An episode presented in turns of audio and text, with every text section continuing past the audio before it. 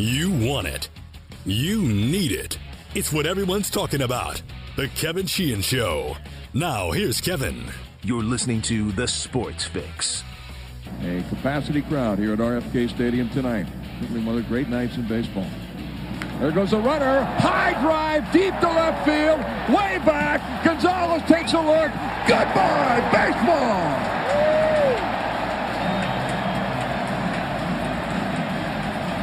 Oh, Vinny Castilla adds a home run to the double and triple and now needs only a single to complete the cycle.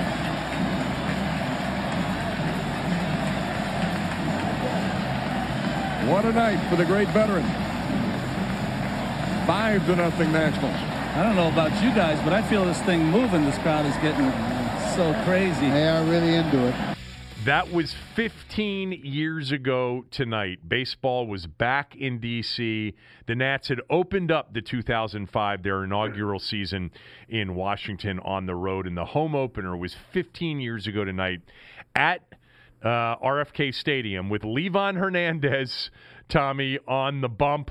Uh, Chad Cordero finishing up. They won the game five to three, and actually, for a brief moment, and actually several more moments to come, as you remember, they were in first place in their first season in the National League East in Washington. They made it to that halfway mark. Correct me if I'm wrong. I think 50 and 31, um, and then finished 81 and 81 on this season. Uh, sorry about yesterday. I apologize.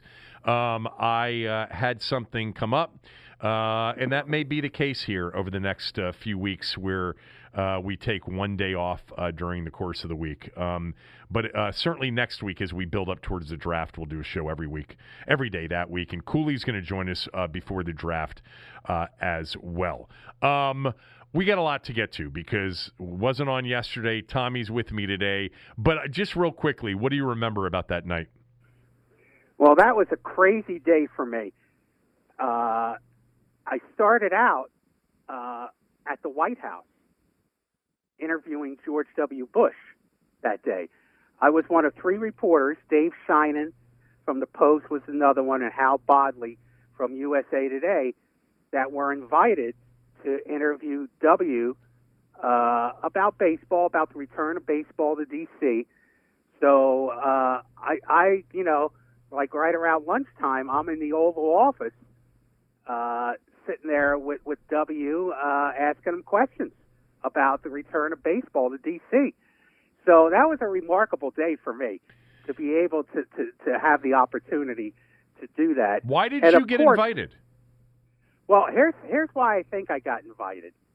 Uh, his press secretary at the time, I think, was a guy named Scott McClellan. Yeah.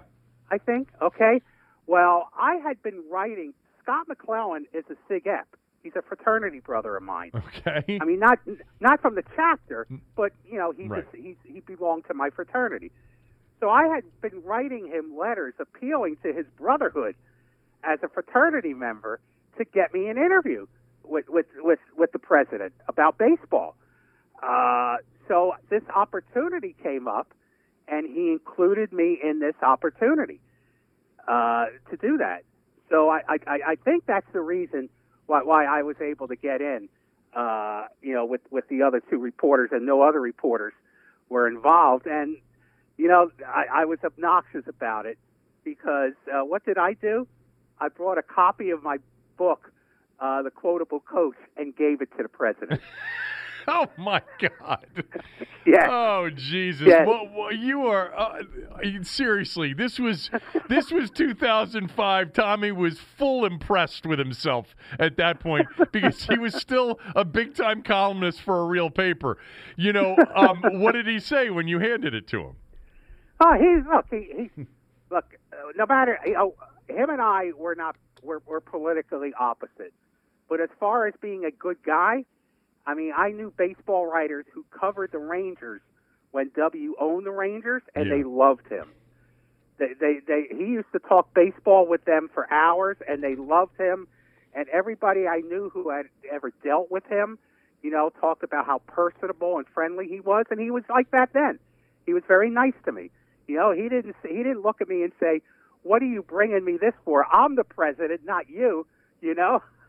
but I thought it would be a good book for him for the president to have. That's- Lots of lots of quotes. Oh, President, Jesus. you know, some presidents. Assuming the other two Like the- guys, I'm sure Sheinin didn't bring one of his songs. You know, Dave's a well- singer and a, and a songwriter. I hope he didn't sing the president a song. No, he didn't. But some presidents, uh, we may have forgotten, actually use quotes. You know, when when they're when they're making speeches Right. and, and, and talking. So I thought it would be helpful for him. Okay. And listen, I wasn't the problem that day. Hal Bodley was the problem that day because Hal Bodley dominated the, the questioning, and and just was so obnoxious about dominating it. I mean, I I thought uh, either me or Sheinin was about to jump out of our chair and and and, and shut him up. I don't. Uh, I don't. Re- I don't remember Hal Bodley. Is he still a writer? I mean, should I know him? No, he covered. He was the he was the lead baseball writer for USA Today for a long time. Mm. Uh, I, I don't know what how I don't know what Hal's situation is right now, but uh, he he he made our lives difficult that day. And at the end of 45 minutes, the president didn't give any indication he was ready to stop. And Hal Bodley all of a sudden says, "Well, Mr. President, we know how busy you are today, you know, so we'll wrap this up." He decides to end it. I mean, I think the guy would have. I think he would have sat there for another hour. Did you say anything to. Bodley? Yeah, after I said, Jesus, how you really screwed us in there. You know, I mean, it, it was, but it was still a great experience. We still got to ask him questions. Right. What do you remember I still- asking him? Like, do you remember asking him anything that was really interesting and the answer was interesting? Well, everything I ask is interesting. No. I just don't remember which question I particularly asked. him. Nothing stood I out. mean, I could go. I could go back and look at a transcript of the interview because after we did the the White House interview, I had to get over to the ballpark, uh, be, you know, for pregame stuff. Right. But I had to write a front page story about the presidential interview, uh, you know, for the Times, and then I had to transcribe the entire interview to be able to print that in the paper as well, and then I had to write a column about the pregame activities, you know, at, at, at, RFK. You know, the the introductions of the old senators with with the uh, Nationals players. They brought out an old senator player to stand at the position with each, with each national player on the field. So I had I had a lot of work to do between leaving the White House and first pitch, and I don't remember looking up at my computer much uh, to see what was going on. So I missed all the excitement of what was going on at RFK because I was pounding out stuff for hours. Bush, And I remember I, I, I, I didn't even stop to look until first pitch. Bush threw out the first pitch that night, right? Yes, he did. Yes, Um, he did. And I, I don't remember if the pitch was a good one or not. I know he delivered after 9 11, though, in Yankee Stadium. Um, but, uh, well, that's, I mean, you know what, Tommy? So I was new to the station, and I think I got to the station in 2003, 4. But really, in 2005, I was still basically doing updates. You know, I was doing updates, and I was a part of Tony's show. And I remember as a as a DC native, um, I was very excited for baseball coming back. So excited. You know, I've I've mentioned to you many times, I am just old enough to remember the Senators. And I remember my father taking me to Senators games at RFK Stadium. You know, and I remember 1971. I remember when they moved out. I had an incredible baseball card collection. You and I have both shared our stories of our beer can collections before, but I had an incredible baseball card collection. I was big into into baseball cards and football cards too. My mother sold my baseball card collect card collection, not intentionally, I don't think, but you know, that she sold the house. It was early 80s, mid 80s, something like that. And I'm like, where's my baseball cards? Oh, those were, I didn't know that they were important.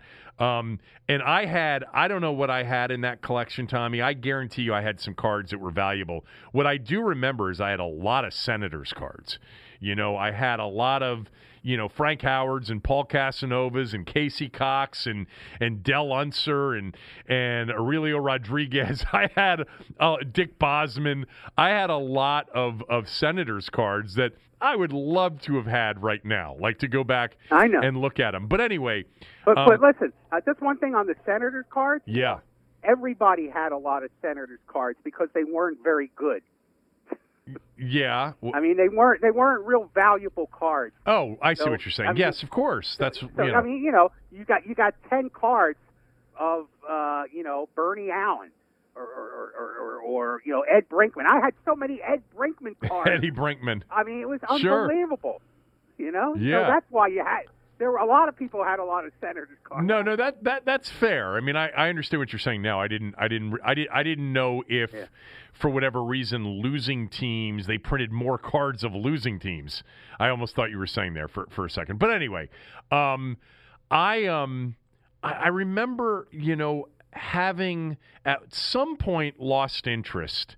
You know, growing up with ba- being very young and remembering baseball and remembering the Senators, I never became an Orioles fan. I was one of a few friends of mine um, that didn't. You know, I, I, I'd go to Memorial Stadium, I went to Camden Yards, and went to a lot of games, but I wasn't a big Orioles fan. I, I always wanted Washington to get a team, and I remember, you know, the the number one sign at Redskins games during the fall at RFK Stadium was bring baseball, you know, baseball in 1979, baseball in 1983, you know, return of baseball. It was always such a big push. And I remember the opportunities, you know, in the 70s to get the Padres and other opportunities that came up. And I think I had finally just given up on it.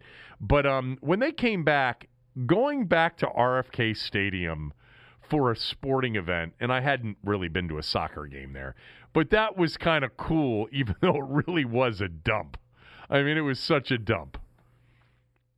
And I mean, it, it couldn't have been a, a better opener with with the uh, home opener with the Nats winning the game. And everyone, a lot of people always remember how you know at one point in the game the fans were jumping up and down in those movable stands, Trying to get the, the And- yeah, and the stands were literally you know moving up and down.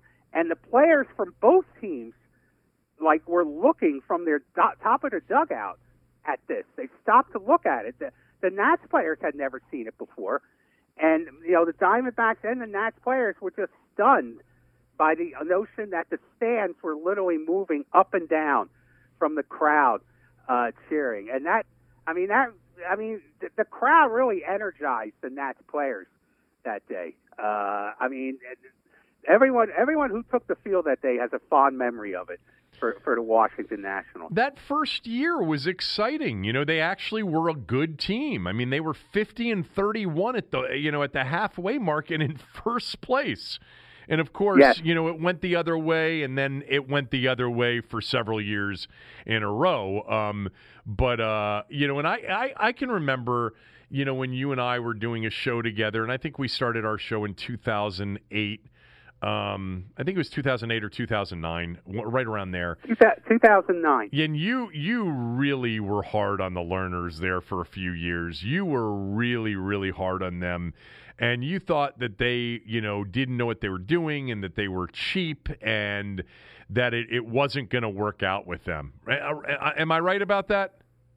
Well, yes, and they don't know what they're doing.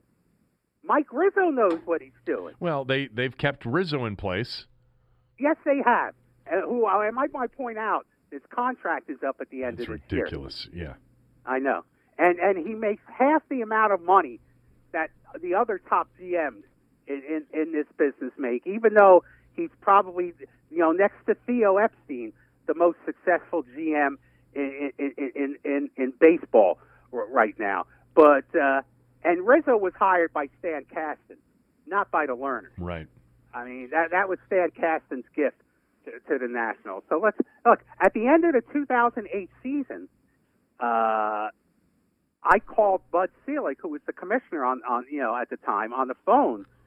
And back then, you know, you, you were able, at least when Bud was commissioner, reporters were able to easily get him. And I asked Bud, and this is when they they opened up the stadium in 2008. They lost over 100 games. I asked Bud if he thought he made a mistake in picking the Lerners. Now, obviously, he said no, but uh, the Lerners were extreme. Now, they're probably they were probably more upset about that than anything I've ever written about them. They were very upset. I was told that I bought that I actually called the commissioner and asked if they made a mistake. What did the commissioner? like, he said no. Yeah, he of course he said no. He picked them. But it, was there You any know? hemming and hawing over it? No, no hemming and hawing over. It. So it. what was your column? but your, like- your your column basically said you called him and asked him if, if he thought he made a mistake, and that's what really upset them. Well, I didn't write that they were upset. I didn't know that. No, they no, were upset you, but you wrote that you called him and asked Yes. him the question. Yes, yeah, I did, and uh, it was a valid question because, like, one member of the, uh, well, like, like one member of the organization said to me, "Who opens up a stadium and loses a hundred games? Nobody. It's just not done." Now they were very fortunate uh, because things went, went their way with with two draft picks in particular, Yeah. Strasburg and, and Bryce Harper.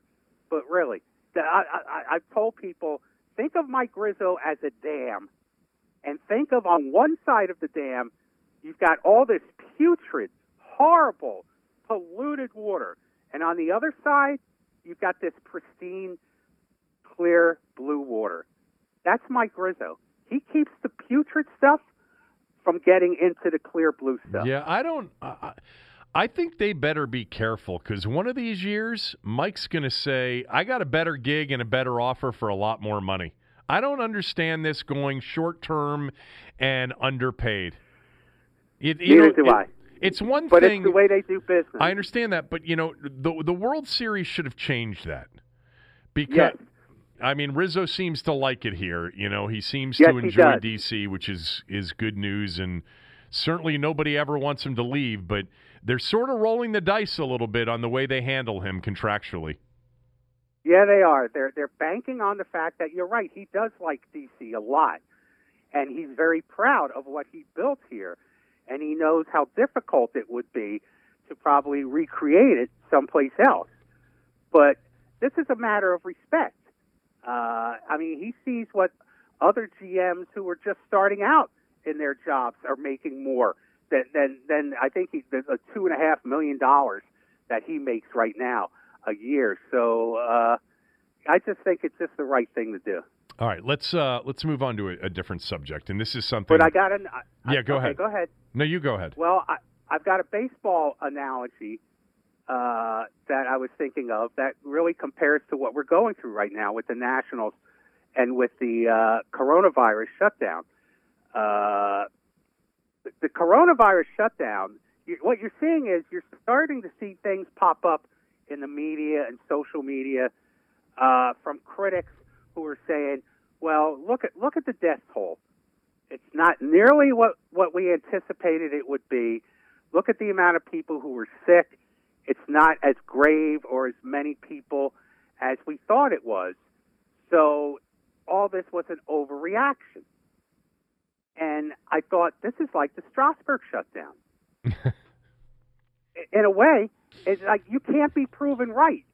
In other words, like it, I mean, they shut down a, a, a, a healthy pitcher for fear of what would happen if they didn't. You know, for fear of injury that didn't exist. Okay, uh, and in a way, we shut down the economy for fear of the worst, and that has not happened. But that has not happened. You could make the case because everybody we shut down everything.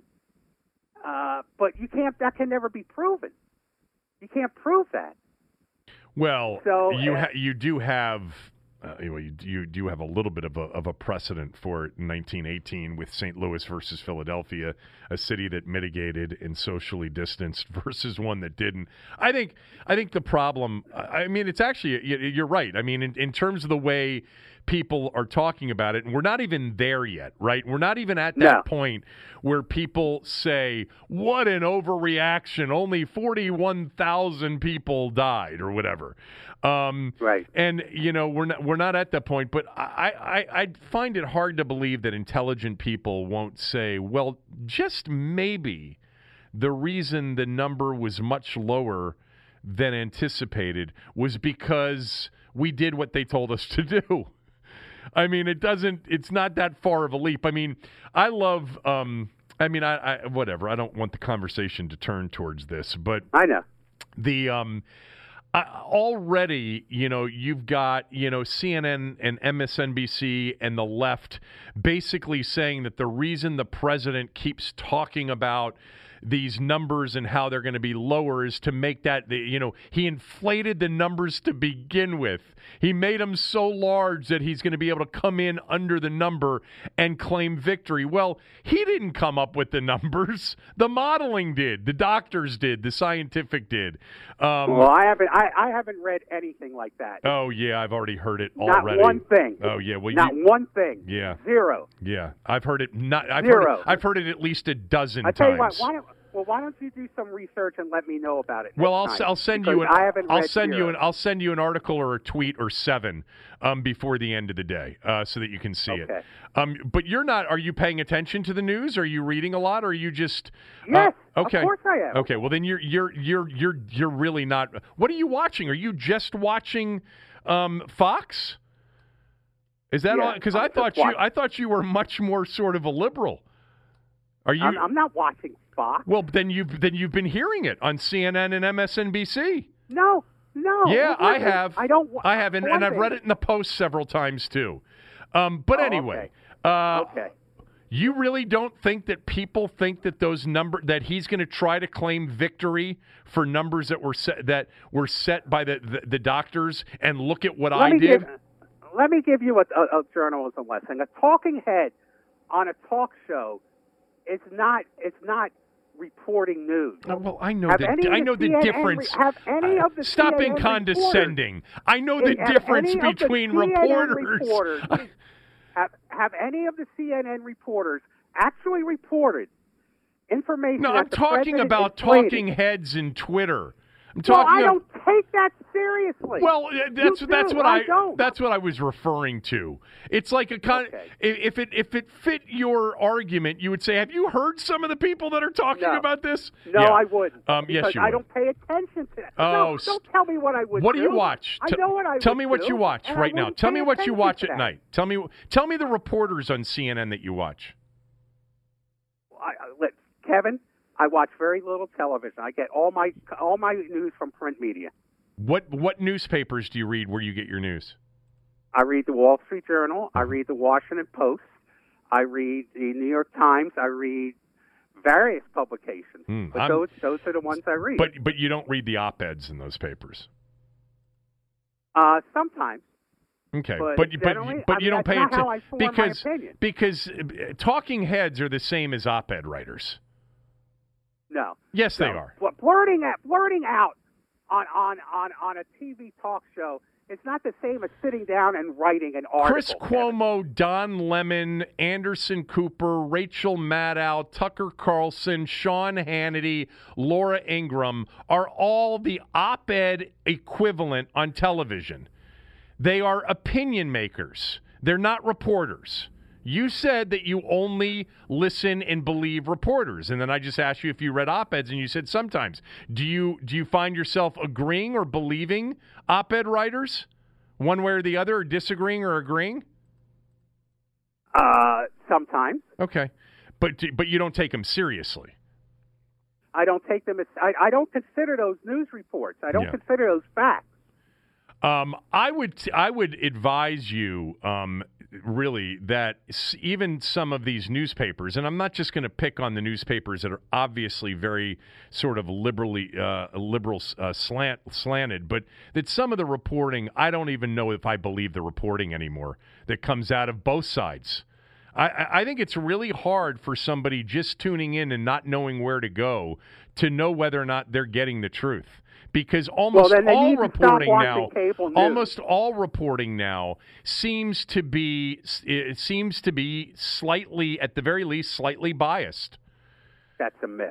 No, it's not. Yes, it is. No, I don't think it is. I, I think it's a myth. I think it's what people want. A couple of the newspapers you read, I, I read occasionally too, and, and I read reporters, and I'll find an example and send it to you. But I think it's very often biased. I think often their uh, the the writer's political persuasion often, gets often. In, in gets words, involved in the story. Often, in other words, you mean often, which means happens more than more than. Uh, I don't know. I'm not going to. I'm, I'm not going to break it down into a percentage. Okay, because the Wall Street Journal, it's a pretty liberal newspaper. Yes, you have it is. to admit. I, I would admit it. I'd, I'd, say the same thing about the Times, and definitely say the that Wall about the Street, Washington Post. The Wall Street Journal compared is not compare a liberal newspaper. I think actually, I think almost every major newspaper in in in the country, in all, I think the Wall Street Journal is less liberal leaning than the New York Times and obviously the oh, Washington Post. But I would still now the good thing about the Wall Street Journal is you can get more and tend to get more conservative viewpoints in that newspaper. And by the way, notice how I'm not leaning one way or the other in terms of which I like. I like to I, I would love it if we actually had someone on television each night that gave you the news without any bias. Can you name that one person on any network? Kevin, I don't watch television news. It's a waste of time. Okay. I, I, I, don't believe that you don't watch television news. I think that's for the purposes of, of this you conversation. Because that doesn't fit. I, I watch Rockford File reruns. I don't watch television news. Down there, no, no, da, da, da, da, um, one of the great, uh, one of the great show uh, theme music um, themes as well. You know, if you yes. re- if you recall back to the Rockford Files in the '70s, the theme to the Rockford Files, I think, was number one on Casey Kasem's top 40 one year. I can believe it. Mike Post, he did all the great TV themes Who back did, then. What was his name? Mike Post. He wrote the uh, Rockford Files theme. He wrote uh, most of the big TV uh, themes. He did the Hill Street Blues. I forget what else he did. A bunch of others. Um, I'm just looking up to see if the Rockford Files theme actually made it. Here it is. The song spent four months on the charts in August of 1974 and became a top 10 hit in the United States. It was number 10 for two consecutive weeks in August of 1974. The theme to one of my favorite shows of all time and one of Tommy's favorite shows of all time, The Rockford Files, starring the great James Garner. Um, and he was the best. He he. How long's he been dead for now? Few years, right? Oh, about about ten years, maybe Yeah. eight years. What a great actor he was, and what a great He role uh, for him. Yeah, big right. big Raiders fan. He always used to be Yo, on always on the sidelines for the Raiders games. Absolutely. Yeah. Um, all right. Uh, real quickly, my radio show on the Team 980, if you're listening to it, hopefully you are, has switched this week. I'm going an hour earlier. I got moved. I would describe it this way, Tommy. I was moved up an hour to 6 a.m. to 9 a.m. Is that the right way to describe that? I don't know. Did I get moved back an hour or down an hour or up an hour? I'd say you got moved up an hour. That's what I think. Um, I had a lot of Yeah. pushback on that when I announced that on Friday. Um, that a lot of people uh, thought that I had gotten that wrong. Whatever. I, I I've been moved to six to nine a.m. Uh, and that will mean more days now than not that the podcast should be available a little bit earlier um, than it's been over the last eight, nine months uh, as well. By the way, the station, everybody moved up an hour. Uh, Doc and Al go 9 to 12. Uh, B. Mitch and Scott Lynn from 12 to 3.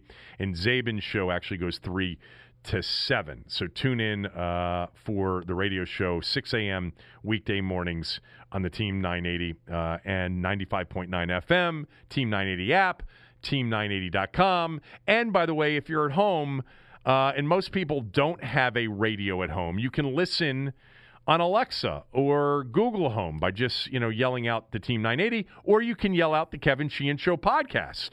And at home, you'll be able to listen that way as well. Anyway, um, I wanted to get to something that I uh, would have talked about yesterday had we sh- uh, had a show yesterday. This was Urban Meyer over the weekend on FS1, um, asked about Dwayne Haskins uh, with the Redskins. Listen to what he said. Now, Coach, you you expressed some concerns when Dwayne Haskins was leaving in terms of his maturity and landing in Washington, not necessarily uh, hitting the ground running just yet, but now he has a new coaching staff in Washington. What are your expectations of Dwayne? I got to spend time with Coach Rivera, and I, I, really didn't know him before, but boy, I, I really like him and his general manager, and, and spend time with him. They asked a lot of questions about Dwayne.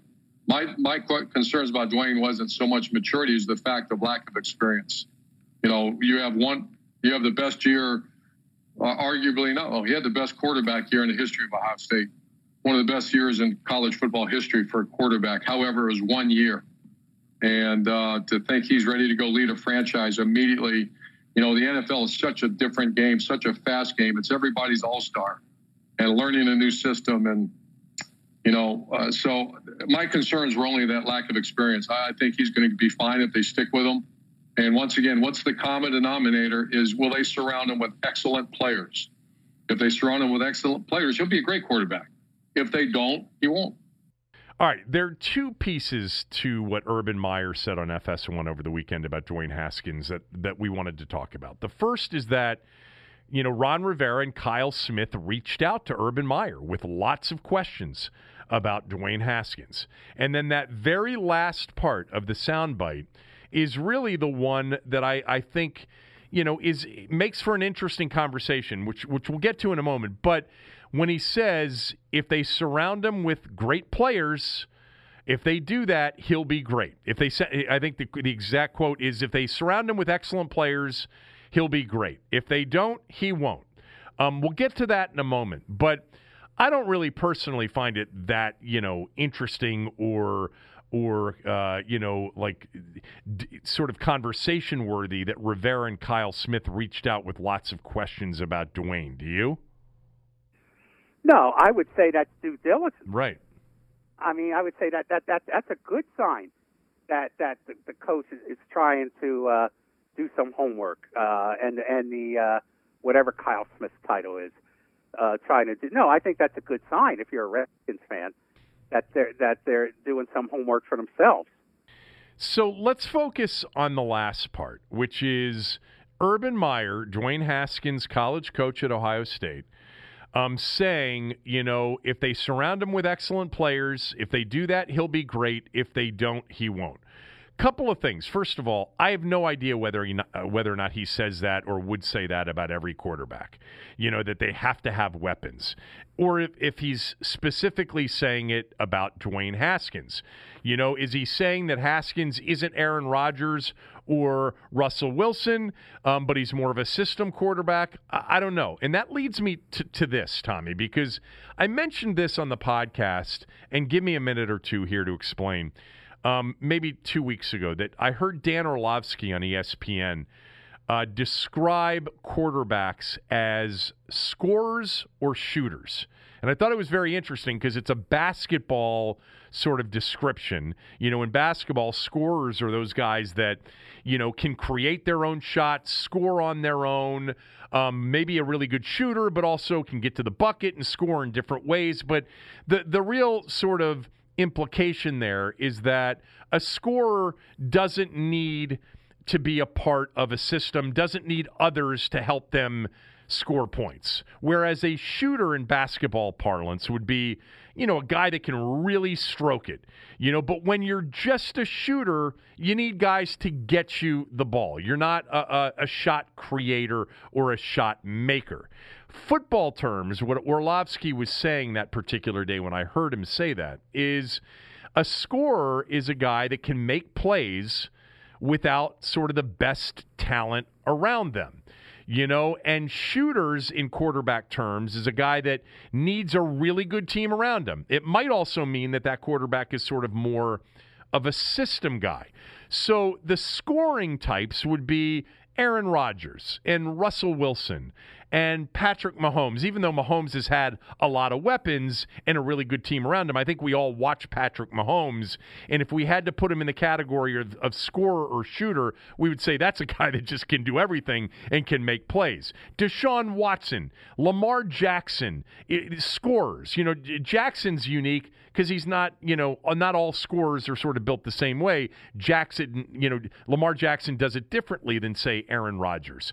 Um, the shooters are guys like Matt Ryan and Kirk Cousins and Andy Dalton and maybe a guy like Sam Darnold. You know, maybe you you would even throw a guy like, you know, Matt Stafford or Jimmy Garoppolo.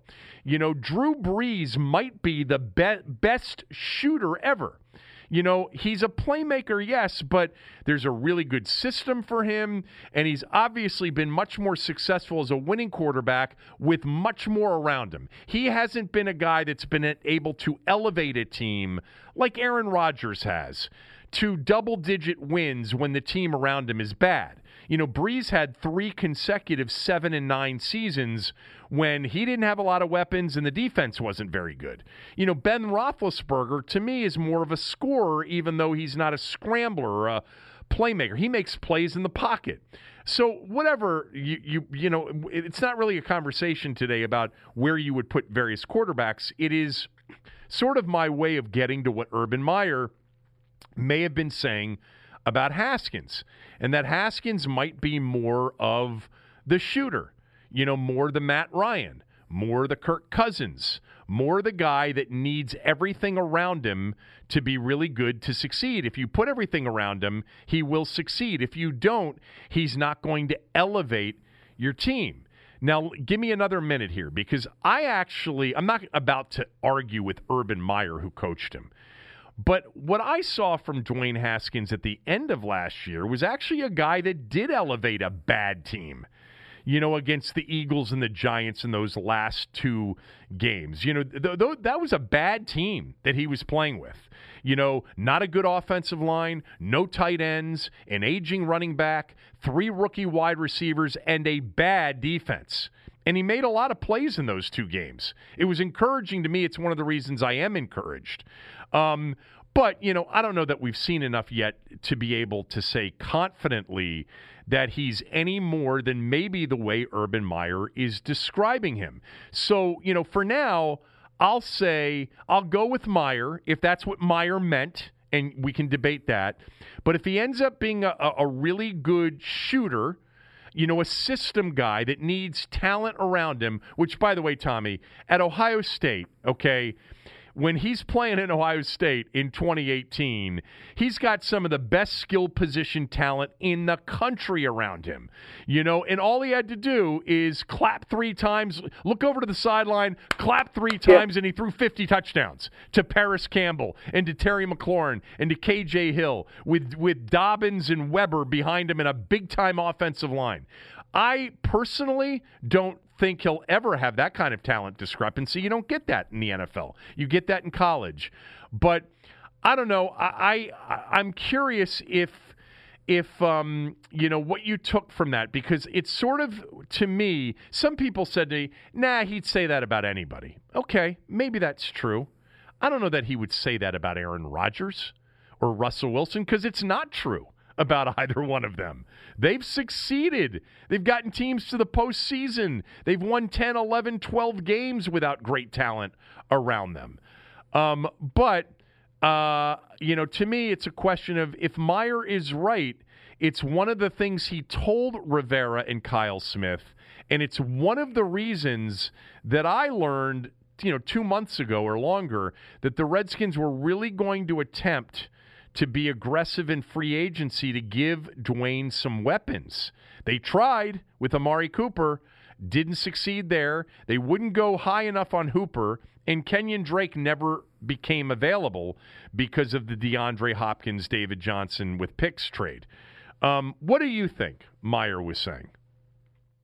Well, I'm going to tend to think that, uh, you know, your college coach is going to probably come down on the side of not criticizing you and heaping more praise on you than maybe a more objective person would.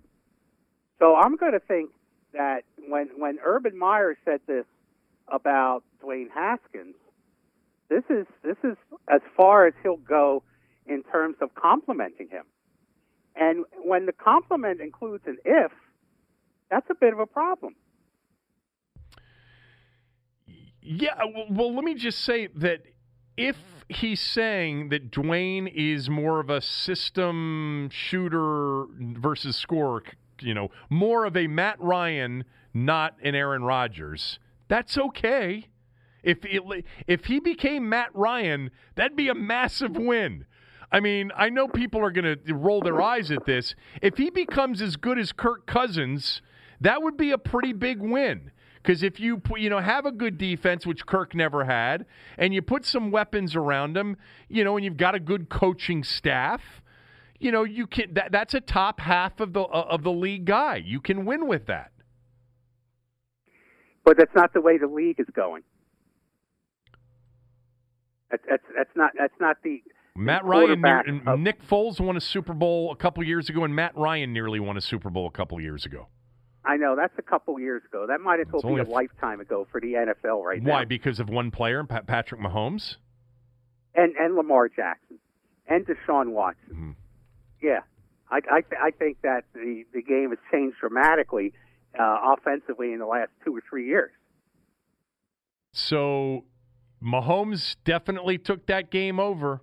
And the great quarterback, which I think is, I, I agree with you to this extent, that uh, having a great quarterback, you know, and a scoring type of great quarterback means that you're never going to suck pretty much as long as that guy's healthy. You're going to have a chance. And Mahomes proved that. Now, he had a ton of shitload of talent around him, but they were down in that Super Bowl and he rallied them back and won against a great defense with a game managing shooter system type of quarterback. But I don't Look, know. if your college coach says that uh, he'll be really good if everything around him is really good, that's not uh, that's not a great endorsement.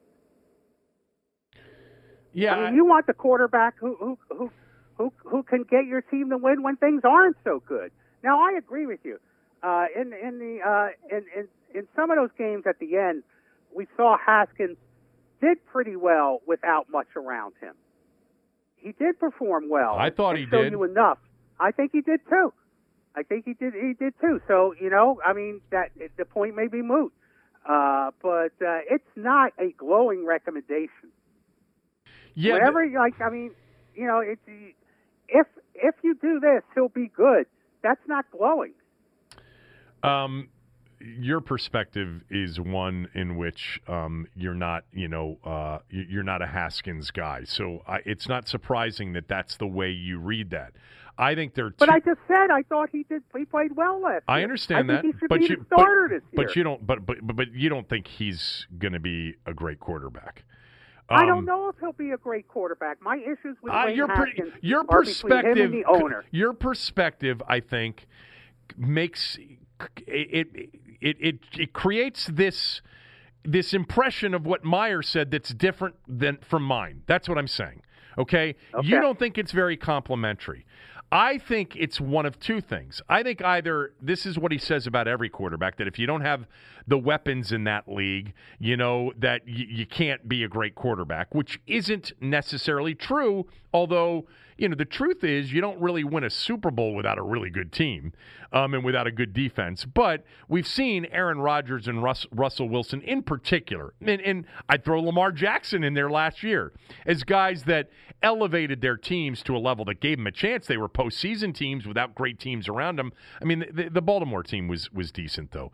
Um, but I think it's either this is what he says about any quarterback that he has a conversation about, or what he's saying is Dwayne is one of those guys like Matt Ryan, like maybe Drew Brees, like maybe Kirk Cousins, that really is going to struggle if you don't have a good offensive line and weapons, you know, and a good team around him. And I don't think that that's criticism.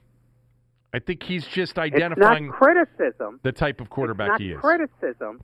It's just that. I mean, what? what you said it's not complimentary. Coach? Well, it's not criticism either. It's not. It's not particularly complimentary. If your college coach is basically saying he'll be great if you do this. I mean, it's basically saying that you need to be coddled. It's, that coddled's not the right word. Okay, you need to have a comfort level around you. You you need talent around him. Like you. Ha- by the way, the, it's the same thing you would say about eighty five percent of the starting quarterbacks in the NFL. At least eighty five percent. There are very It's not what few. college coaches would do.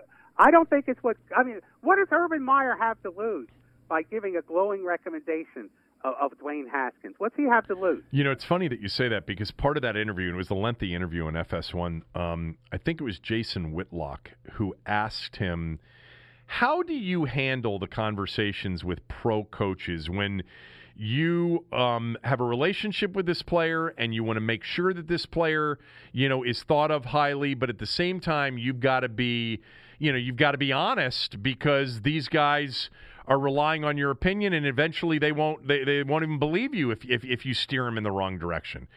And he said, he said, you develop relationships with these NFL guys, and you're able to speak to them very candidly about your players. And and you know, in most you know, in most cases, there's a lot of positive to say about the players that I've coached at Ohio State. You know, and at Florida before then, because he's had very good teams. But you you have to be very forthright and very honest um, about some of the negatives. You know, if asked. Um, he said, oh, he also said essentially, and I'm paraphrasing here, what they really want to know is they want to know whether or not the person, you know, is going to be easy to coach. You know, and that's something that the head coach is going to know. You know, another head coach is going to say, what kind of guy is this? Does he have good character? Is he going to be easy to coach or is he going to be a pain in the ass? You know, and I think one of the questions, and he didn't say it this way, but one of the questions that, that I think scouts always want to know from these college coaches, and it's something that, you know, Cooley mentioned to me several years ago. He said, one of the most important things for a scout and for a general manager to find out is how much a guy really loves football. Because all those uh, professional football players have seen incredibly gifted players completely self destruct and be out of the league within years because they didn't love it. They just didn't love football. They wanted to be doing something else. And there are a lot of those guys out there that, you know, don't really want to do it, but they don't really have a choice. But anyway, um, Okay, let me ask you a question. How many quarterbacks has has Urban Meyer had where he could have said anything glowing about? only, could have said only glowing things about. Yeah. I mean, Tim how many Tim Ohio Tebow? State quarterbacks are there in the Tim NFL? Tim Tebow? Yeah, I know. He hasn't had many good, great quarterbacks. Uh, no, he he's Not great he's definitely NFL quarterback. No, you're right. Ohio State in general over the years with all coaches have have rarely had quarterbacks succeed in the NFL. I mean, I can't. Right. I mean, Art Schlichter obviously was incredibly talented, but you know the quarterbacks that he's had, guys like Braxton Miller and um and uh and and Cardale and and, Bar- and, and, Car- and and Cardale Jones and Barrett. You know, Barrett's not an NFL quarterback. You could have seen that in college. Braxton Miller's playing another position. Cardale Jones didn't make it. And by the way, the XFL's done, Tommy. Yeah, I know. They, they're filing for bankruptcy now. That could be protection, and they might come out of this thing on the other side. Who knows? But it looks like it looks like the coronavirus claimed the XFL as a victim. But you're right. Ohio State quarterbacks over the years not um, not good NFL quarterbacks. Um, and what he had at you know Florida when he won national championships obviously was you know was Tim Tebow. And I, I wonder Right. what he said about Tim, Tim Tebow as a pro prospect. That is interesting. Spurrier, Spurrier had some guys, you know, a couple guys that were here, Danny and, and Shane. um. Anyway, uh, I think I think the, the comments are interesting comments. Look, I asked a question today um, about Dwayne Haskins, and I'll ask it to you. Right now, Dak Prescott, Carson Wentz, Daniel Jones, and Dwayne Haskins are all the projected starting quarterbacks in 2020. Rank them right now in terms of future, you know, potential. Not not who you'd want today or this year, but future potential. Rank them one to four. Carson Wentz, Dak Prescott, Daniel Jones, Dwayne Haskins. That's the way I ranked them. Are you surprised? Uh, well, you always surprise me when when you think like I think. It, it, it shows a light bulb went off usually. Um, I would barely give Daniel Jones a nod over Haskins, but Yeah, it's it's not it's not. I I don't feel great about it. You know, I don't feel super confident picking him over Haskins. You're right. It's it's it's a nod. It's a nod. I mean, here's the thing: didn't see Haskins a lot. Saw him here. Saw him play the Redskins and throw five touchdowns. You know, against the Redskins in December. Daniel Jones looks the part, and if you're if if you think otherwise, you're you're missing it. I, understand he threw a lot of picks and had a lot of fumbles and took a lot of sacks. You know, a lot of rookie quarterbacks throw a lot of picks, to, you know, fumble the ball and take a lot of sacks. He also, you know, was in year one and now he's going to be in year two with who knows if if Jason Garrett's going to be the right coordinator or Joe Judge is going to be the right coach. You know, in many ways, Dwayne with Alex Smith still here as a mentor and Scott Turner and a better coaching situation than he had last year may have a better chance here in the next few years. I think it's a nod um, and, and just by a whisker because I really believe in Dwayne. I think he can do it. I mean, I, I have concerns, you know, and a lot of the concerns are the same concerns that you bring up all the time. You know, I hope that he is not too thin skinned to be elite. I hope he's not too consumed with other things other than football that would will absolutely result in him having a shorter career versus a longer career. But I do like what I've seen on the field from Haskins, and I'm encouraged by that. But I think Daniel Jones looks the part too. And I think the thing about Wentz and Dak, I put Wentz first. A lot of my callers had Dak first, in part because, in, in mostly it due in part because of the Wentz injury situation and how many games and how many big games he's missed. But there's not another quarterback in the division that was well on his way to an MVP season like Carson Wentz was in 2017. Right. Um, before Absolutely. he got hurt. Um, let me ask let me ask you a question about the Redskins quarterback situation. Does a delay in the NFL season, if that happens because of the coronavirus concerns, uh, does that increase Alex Smith's chances of being the quarterback next year?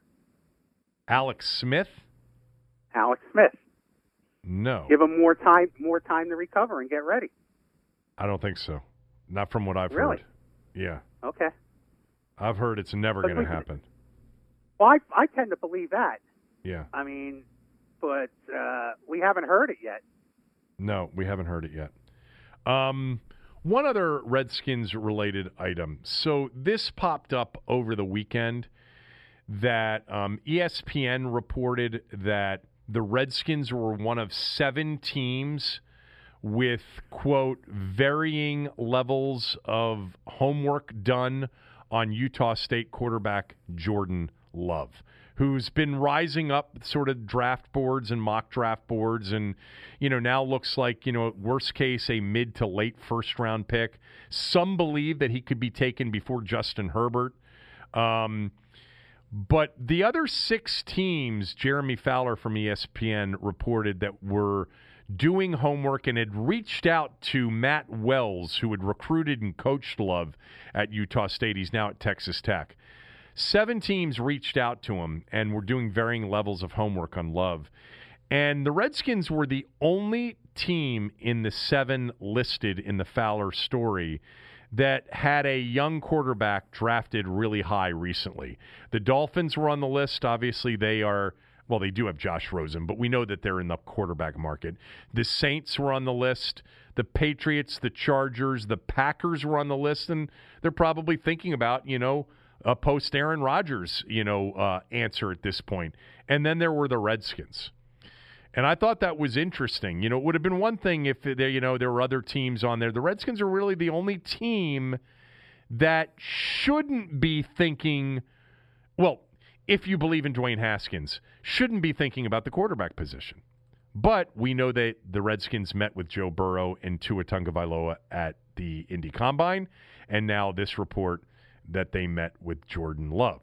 Uh, that they have int- that they're they're doing homework on Jordan Love. Why do you think that that, that they're doing this? Uh, I, I I don't know. I don't know. The due diligence. Maybe they want to be the first NFL franchise to have two guys named Love on their team. the Love the Love brothers.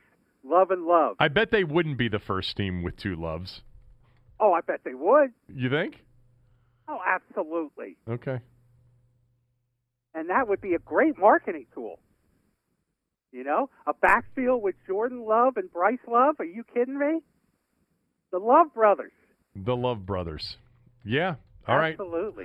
Um, I have no idea why. They I have I have a theory. I have a theory. You you, right. you want to hear it out? Me, you you want to listen to it? Sure. Okay. So my theory goes like this: They're going to draft Jordan Love. I'm kidding. Can you imagine if they traded back and drafted Jordan Love?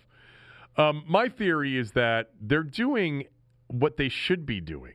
You know, if they get this killer offer that they can't refuse to trade back in the draft, and now they have Miami's number five and Miami's number 18 and Miami's number 26 and Miami's second round pick for Miami to move up to take Tua Tagovailoa at number two overall.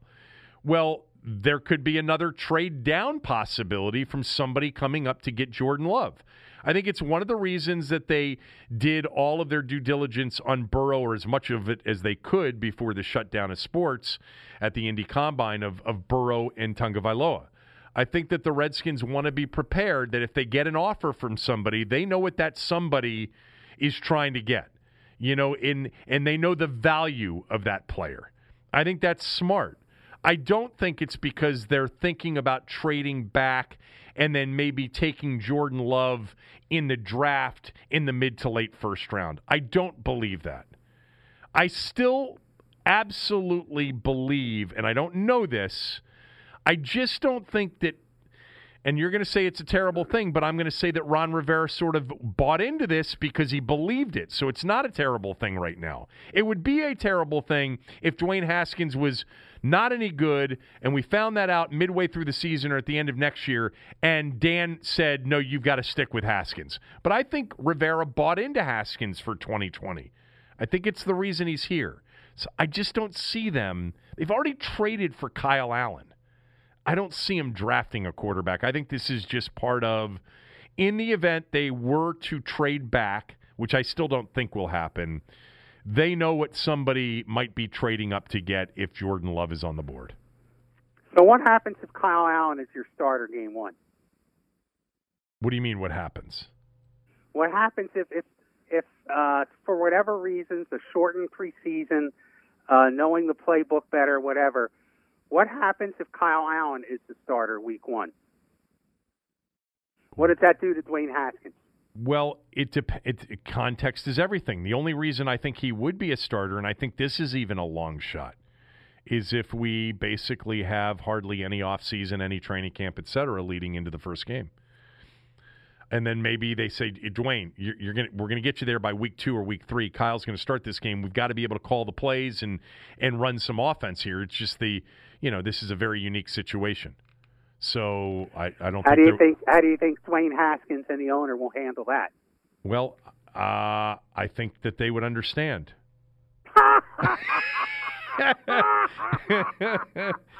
Ah, I was hoping you'd say that. yeah, I know. Oh my! That's why I gave it to you.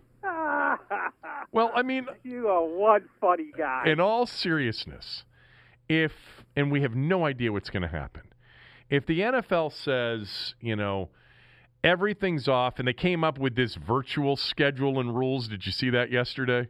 About when teams Yeah. can virtually start working out together, you know, and the, the teams with new head coaches are going to get a head start. Whatever. It's it's it's. I don't even know what it means. Um, but let's just say, you know, this thing continues, and all of a sudden it's August 1st, and the NFL says, here's the plan. Um, we're going with a live opening of camp on August 15th or August, you know, 18th. There will be two weeks of camp.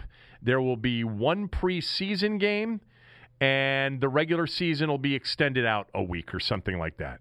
Get ready, here we go. And if, if it's something like that, and they're working, and we're, we're hearing, you know, they're splitting reps and they're trying to get Dwayne up to speed on the playbook, and Kyle's really comfortable with it. Um, and then they say, look, and Ron Rivera holds the press conference, you know, after that final preseason game or the Monday, the week of the first uh, regular season game, and says, look, Dwayne's making incredible progress. This is a new system. It's a very unique world we're living in right now. We didn't have enough time to get Dwayne up to speed on it. Kyle's going to start the opener next week against the Panthers at home.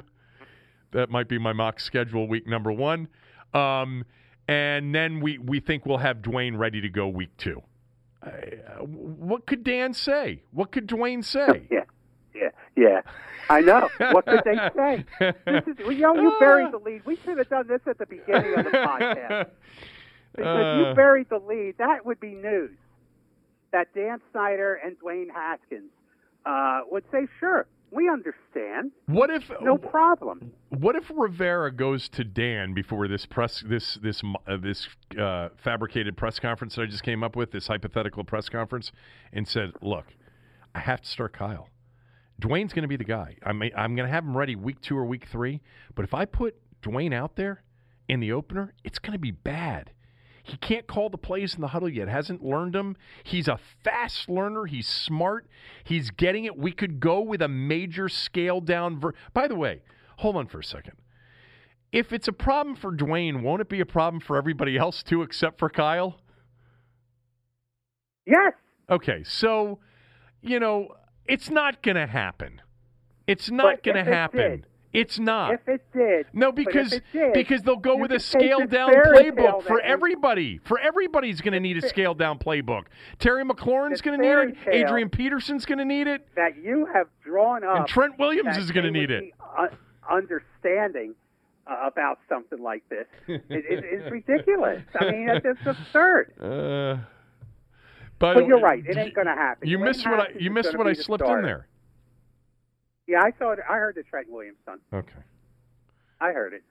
Trent Williams better be gone by the time that season that season opens. I would hope that two weeks from today, the draft is over. Two weeks from today, that Trent Williams is gone. God, I hope that they can figure out an answer to that. Um, one last Redskins thing, actually. So, um, I uh, I I got this simple tweet from this guy. It was a bit obnoxious, but basically, Sheehan, you keep saying the Redskins aren't going to contend next year. What the hell do you know? You've been wrong about so much. Yada yada yada. He went on and on, and I and I and I I read that on the show today, and um and I said, you know, when it comes to the NFL, nobody knows. Nobody knows. That's true. It's it, it's it. Here's my basis for thinking that the Redskins aren't going to contend next year. It's twofold. One, they're not just you know bringing in a new coaching staff and reshaping a roster. They're bringing in a new coaching staff and asking the coach to be responsible for not only a football team and the reshaping of a system and a roster, but the actual changing of a culture. That takes time, especially when the culture's been as toxic as this one's been for 20 years, but for really the last couple of years in particular. And last year, I don't know if it was the worst moment because there we could we could create a top 20 of the low moments here over over the Snyder era. But having a coach return and a team president return where they had no chance with either one of them was just stupid. Um, and then drafting a quarterback, you know, and asking him to sort of uh, exist in that environment. But he's got a culture to change. That's number one. Number two is the quarterback, no matter how encouraged I was by watching him last year, is still a question mark. That's why they're not going to contend next year. I don't know the actual answer to that question. If I did, I wouldn't be doing this show, you know, getting Yes. berated by Tommy every other day. Um, I would be doing something else and, and making much more money doing it. But yeah, I, I mean that's my, that, that's my reasoning. I think it's, I, I think it's, those are the two biggest reasons: the franchise and the quarterback, and that's always the two biggest reasons in every organization. You know, are you well run and do you have the answer at quarterback? And with the Redskins, he's got to change the way it's been run for so long. And then we're still not sure on the quarterback. Why would anybody jump to the conclusion that the Redskins are going to be are going to contend next year? I think it's a crazy leap. Do I think they're going to be is. better? Yeah, I think they're going to be better because I think they're going to have a much better coaching staff. So I think they could be, you know, six wins, seven wins, and if they're six and six going into, into uh, the month of December, it'll be exciting next year. But yeah. So what were you going to say? What's your response No, I to that? agree with you. I mean, you can't say they're going to contend, but but uh, I mean, I think that uh, the new coaching staff is worth two wins. I think the better personnel that they'll have on the roster is worth two. I think I think they can win seven games. And if you can win seven games, one or two others go your way, maybe you can win nine games. Yeah, I mean, you, And if you can win nine games, maybe you can make the playoffs. Yeah, but but cont- contending typically, you know, contending for what? They're not going to win the Super Bowl in 2020. They're not going to be in the Super Bowl in 2020. They are could they be a playoff team? Sure, because every single NFL team, all 32 of them, even the team, which is the Redskins, by the way, that's predicted to be the worst team in the NFL, they've got the lowest over under number on wins uh, per Vegas. They had the longest odds to win the Super Bowl or the NFC Championship. Even that team occasionally shocks people, wins nine games, and ends up as a wild card team. Okay, Th- could that happen? That could happen. They're not going to win the Super Bowl. They're not going to be in the Super Bowl, and they're not going to be playing in, you know, on championship weekend. And that's as far as I'll go. So if contending Well, this means was al- this was, this was always the, the the one of the many issues with Bruce Allen, and and Jay Gruden for that matter, when they say we're close. I mean, and close to what? Close to actually making the playoffs? right, That's not close. that's right. No, that's not close. They they've never been in the Dan Snyder era. The closest they've been to contending for something big, like a Super Bowl, was the RG3 season. They were 20 they were on a roll. They had a 14 to 3 lead in a playoff game at home. They would have gone to Atlanta the following week and had a very good chance to beat the Falcons in that playoff game the way they were playing. And then they would have played Harbaugh and Kaepernick and the 49ers in the NFC Championship game. That is, to me, during the Dan Snyder era, the closest. Now, some of you will say, well, they had a 13 nothing lead in 1999 season, the 2000 playoffs in Tampa to get to the NFC Championship game. I heart. you know what? I don't even think about '99 as a Snyder year. He took he, he he grabbed ownership in in in April or May of 1999 that he hadn't had a chance to put his footprints and fingerprints on the team yet. Um, so um, yeah, the, the, I think the RG3 team had he been healthy. The Redskins were on a roll that year. And, you know, they were close in Seattle that year in 2005 to an NFC championship game um, and lost that game to Seattle.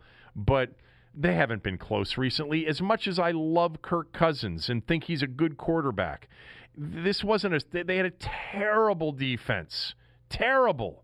They weren't going to contend for a Super Bowl. They should have been in back to back playoff seasons years. And I think 2017, had they been healthy, would have been a playoff season potentially. But yeah, no, you're right. Haven't been close to anything. Right. Um. So last thing, this uh, Seton Hall Stillman School of Business. This was the polling, uh, the, the the poll that came out a week ago. About seventy-two percent say they won't go to a stadium for a live event until there's a vaccine. Um, they had a, a poll out yesterday that uh, forty-six percent of the respondents said that the NFL season should be delayed. 36% said it shouldn't, and 18% had no opinion. I don't really care about these polls because they're going to change as all of this stuff changes. Um, you were the first to call sports getting shut down, the tournament being shut down. We're a lo- long ways away uh, till the NFL season is supposed to start on September 10th in Kansas City. Do you think we'll have an NFL season start on time this year? No, I don't. You think we'll have I, I an don't NFL season? So. You know, it really depends on whether or not they'll be able to create a TV only event safely. Other than that, I don't see how they're going to be able to do it. I read an article uh, in that leftist publication, the New York Times, Yeah. uh, about an expert panel that was assembled that to talk about life after the uh, pandemic. There's a guy in there named Zeke Emanuel. He's director of the Healthcare Transformation U- Institute at University of Pennsylvania. He's pretty smart. Large scale gatherings such as conferences, sporting events, and live concerts won't be safe to attend until fall 2021 at the earliest. Say that again. Live scale, large scale gatherings such as sports events and live concerts and conferences won't be safe to attend until fall 2021 at the earliest. That's 2021. He said you can't just flip a switch and open up the whole society. It's not going to work. The virus will definitely flare back to its worst levels. Now, it's just an one opinion. Nobody knows what's going to happen. But this is a smart guy. And this is what got me so depressed this morning. this You know, is- I mean- you were you were depressed this morning. Yeah, like this guy says, when uh, he he when people say they're going to reschedule a conference or a graduation for October 2020, I have no idea how they think that's a plausible possibility. Realistically, we're talking fall 2021 at the earliest. Yeah.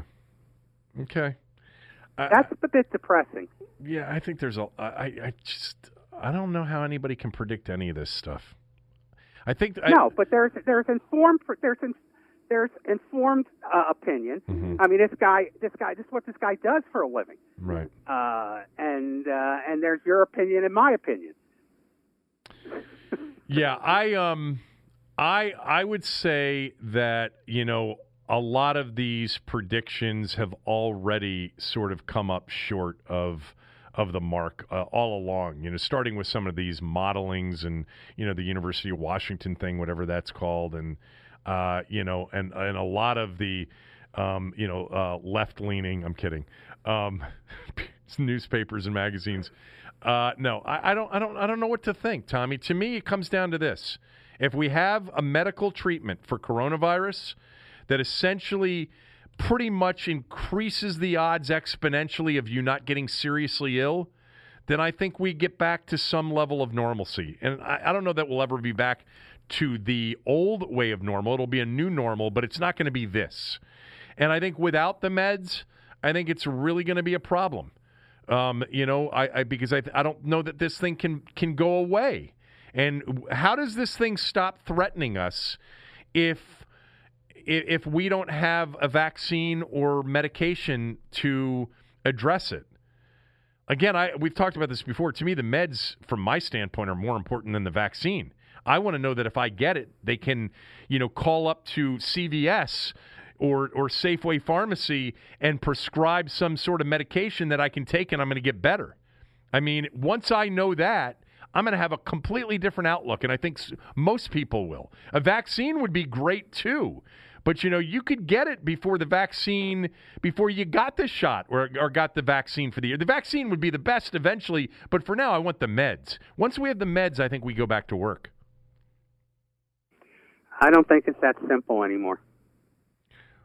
Well, if you have the meds, if you have a you know a, a, a prescription that can be written that can keep you from getting seriously ill, then what's the difference between coronavirus and the flu or strep I get throat? that. I get that. I don't. I, don't understand the it's difference now. Uh, by the way, I, let me just interject. I understand the difference now, and I did, you know, watch Bill Bennett the other night, and I thought it was absolutely absurd. You know, the people that continue to try to compare the the flu to coronavirus, like the flu doesn't need worldwide shutdown, mitigation, and social distancing to keep the death numbers down. Uh, I don't know if he knows that or not, um, but uh, but I, I don't know. I, I just I just want the um, I just want uh, to me if if I, if if the meds are there, then it's not that much different from the flu. Right now, it is. Though. I ha- I haven't read anybody of note, and when I mean anyone of note, anyone other than the president, who thinks that the meds are going to be there. Uh, Oh, I have. Um, now, not not hydroxychloroquine combined with the antibiotic. I, you know, I don't know that everybody believes that, but I have. You know, even talking to my CDC neighbors, you know, they think that you know the vaccine's much further off than the meds. That the meds could be, you know, three, four, five, six months away, and the vaccine, you know, twelve to eighteen months and then the vaccine being readily available to everybody, you know, perhaps even longer than that. But I, I, yeah. I, have I've read more than just the president suggesting that the therapeutic, that the medical answer could be here, you know, in a shorter period of time than the vaccine. I think they're more hopeful on that than they are on the vaccine in terms of a timetable. But, but again, who knows? Months, it, six months would still be a long time. That's right. Four months w- w- might not be. Right. You know, and uh, four months might save football season. It might. You know, here's another follow up to all this. What happens to, well, I mean, you can make the easy jump. Like sports talk radio in most areas, this podcast, it essentially gets its air from football. It breathes because of football primarily. Now, if there's no football season or football season's delayed, trust me, I'm going to be doing a podcast here with Tommy two days a week. And maybe we'll have to increase it at that point to three or nine days a week. But um, but w- but without football, think about how much of sports media relies on football season. I agree. I look at. I, I said to my wife uh, this morning. You know, I've talked about it for years. That uh, you know, I love what I do, and people say, "When are you going to retire?" And I always say, "Why would I retire?" Uh, I, I talk about sports and I go to sporting events. Uh, I mean, it's not work. Uh, somebody will retire me when they'll they'll tell me that we don't want you to do it anymore. I never considered the possibility that there won't be anything to do as as the way that kind of ends it all for me. But I really do. I'm I'm I'm you know I'm I'm thinking that like this may be it. I know. I mean, I, I look. I, I'm writing for the Washington Times. They, I'm writing once a week instead of three times a week. If there's no sports for six months, are they going to keep let me keep doing that? I I don't know. I think anybody that makes their living on, you know, sports, um, it, media wise, it, it, there's there's a whole lot of angst already. I mean, we've seen major cutbacks, major furloughs, major firings. You know, you I saw mentioned USA Today furloughed a bunch of their reporters for a week. Well, did you read the story about ESPN? ESPN's executives are taking massive pay cuts, and they've asked all of their on-air talent that make uh, more than $500,000 a year to take basically a 15% pay cut over the next three months, a 3.75% uh, pay cut over the entirety of the year. You know, and by the way, who's going to say no to that? You say no to that, I know. You, are you, you know you're you're at great risk. I mean, even if contractually they can't do that to you. I mean, they, they can just fire you at some point. I mean, I uh, everybody should take that, uh, especially in environments like that when you're talking about people who work with you and for you losing their jobs if you don't take a pay cut, and it's not you know.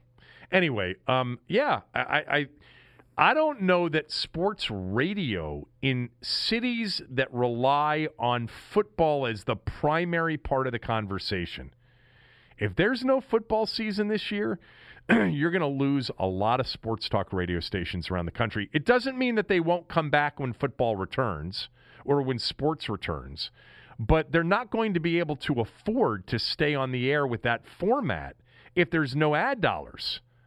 No, no you know, sponsors. And if they're in, in, in, and not only that, no listeners because there's no sports to talk about. We've been very fortunate here with what we do on the podcast and on radio, Tommy on radio and in a column, me on radio as well, to have had NFL free agency and the NFL draft to look forward to. Already, I've been asked multiple times by people that I work with, so what are you going to do after this draft? And I, and I said, it's going to be what we do in you know late June and July Basically, it's just going to be for a longer period of time. You've got to you got to be creative. You got to come up with you know things to talk about, things that are interesting to people. And you know, sometimes that's a challenge, especially when you're by yourself. You and I always figured it out. I, I'll never, when Tommy and I used to do the show together, we we both essentially would would sit down after a show to start planning the next day's show. And then we would get to a point in planning for it, and we would just say, "Ah, something's going to happen the rest of the day," and and nine times out of ten, it did. You know, between the time we were off the air and the time we were on the air, the air the next morning, you know, four or five things happened that ended up being very topical.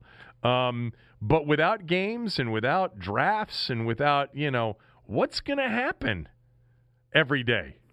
We've had I things. agree. I mean, I mean, there's no NBA playoffs. There's no, there's no Major League Baseball season to talk about. I mean, how many lists can we put together? you know. Well, I do have, and and I did this. I don't know, three weekends ago. Um, I just created a list of like 25 things if it really, really gets super slow. And, you know, those things are not going to appeal to everybody. Look, it would, no matter, even if they're games, there are things you talk about every day that appeal to some that don't appeal to others. I mean, it's, you know, everybody's own opinion. But, you know, when you get to the point where there aren't any games and there's no draft and there's no news, you know, like, I, Tommy, did you watch the horse thing? No. Did, didn't you tell No, me that you were, were going to watch it or not? No, I, I, I, I, so you know, it's just like a regular NBA game. What's the difference? Oh yeah, right. Uh, it was dreadful. It was so bad. Um, but yeah, I mean, uh, you gotta. We'll, we'll be. We're gonna be here. I mean, sports is going to come back. You know why it's going to come back? Because it generates so much money, so much money, and it's part of the fabric of this country.